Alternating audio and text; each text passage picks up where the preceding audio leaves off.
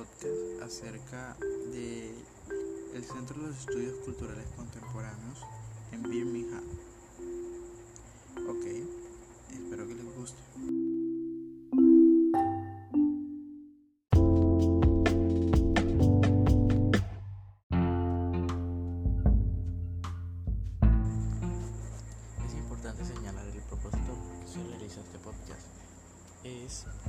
El fin de evidenciar los fenómenos que influyeron en la emergencia de los estudios culturales, de las investigaciones del centro y de las respuestas teóricas, de las metodologías políticas que asimismo se fueran articulando desde allí.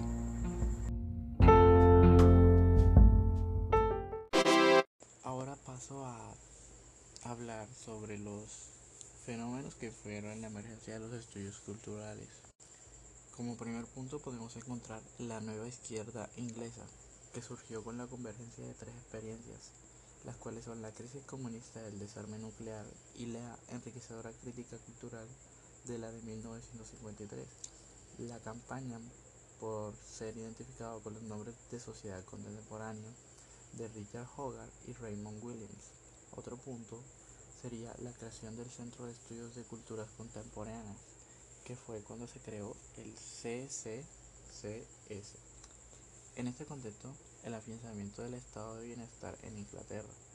La escuela de Birmingham no es una teoría, sino un campo de diversos estudios con diferentes perspectivas, así lo han dicho muchos autores. Sus estudios están basados en entender y explicar la articulación de las clases sociales y de la práctica, cultural. Me equivoco un poco. Hogarth fue el primer director de la CCCS de la Universidad de Birmingham.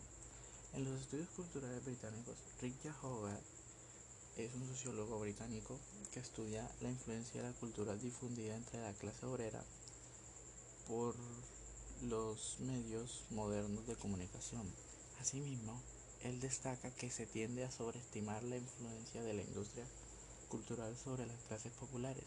Además, Hall señala que el significado no depende de lo que las cosas son, sino de cómo se les significa, centrándose sobre todo en analizar de una forma específica el proceso social, básicamente correspondiente a lo que es la atribución del sentido a la realidad, al desarrollo de la cultura, de prácticas sociales compartidas, de un área común de significado. La cultura no es una práctica ni es simplemente la descripción de la suma de, ciertos hábitos y costumbres de una sociedad. Pasa a través de todas las prácticas sociales y es la suma de su interacción y es la suma de sus interacciones, se podría decir.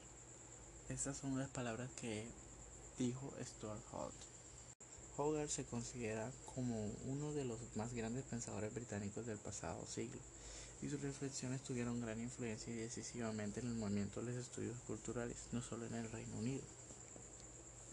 Ahora, hablando sobre el enfoque sociocultural, el cual estudia la influencia de la cultura difundida entre la clase obrera por los modernos medios de comunicación, señala que se tiende a sobreestimar la resistencia que se opone a la influencia de la industria cultural sobre las clases populares.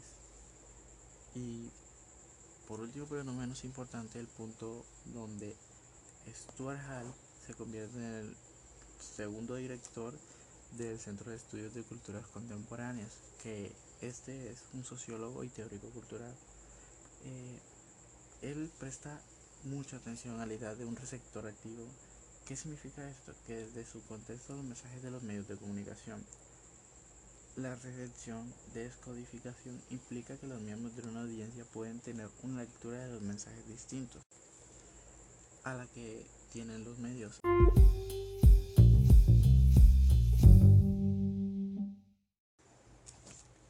Cabe resaltar que aunque estos autores ubican a la Escuela de Birmingham como el centro institucional del que se desprenden los estudios culturales no desconocen los aportes iniciales que a estos tipos de estudios realizaron los intelectuales como Thompson y Williams, con sus trabajos realizados desde las interacciones y tradiciones históricas.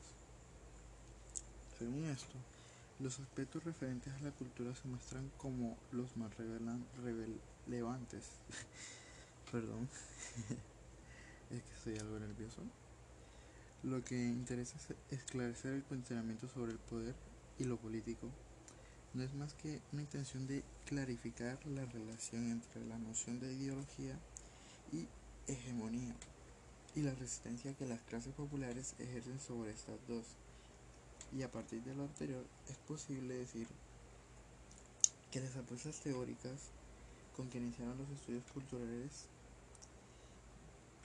existe una clara toma de posición frente a las decisiones idealistas y visibilizaciones de la cultura.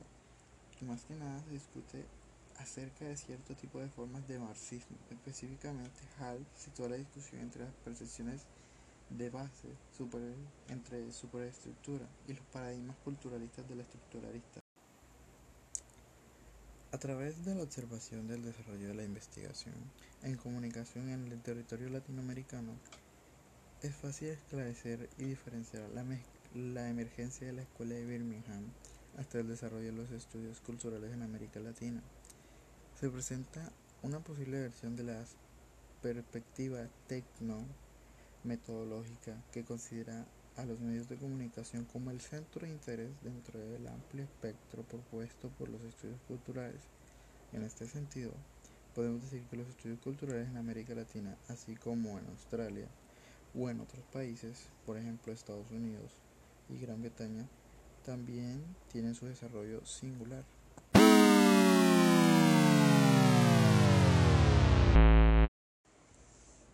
Otro propósito aquí otro propósito aquí es destacar las particularidades y construir un marco en el que se pueda hacer un análisis cultural específico de la comunicación y también los orígenes, lo cual ayuda a esclarecer las posiciones asumidas. No solamente tiene su origen en el desplazamiento de, interno del campo, también en un movimiento más amplio de las ciencias sociales como un todo principalmente el debate sobre la modernidad, el horizonte marxista en los años 70 y el tema de la globalización obligaron a repensar la trama de la teoría vigente. De modo especial, interesa destacar en términos de el pasaje de un marxismo determinista hacia un marxismo. Bueno, primero que todo, el primero es necesario explicar y analizar bueno, primero que todo, es muy necesario explicar y analizar los conflictos a través de una contradicción, la diferencia de clase, lo cual impedía pensar en pluralidad, la diversidad cultural, la flexibilización de esa lógica mediante la influencia de la reflexión.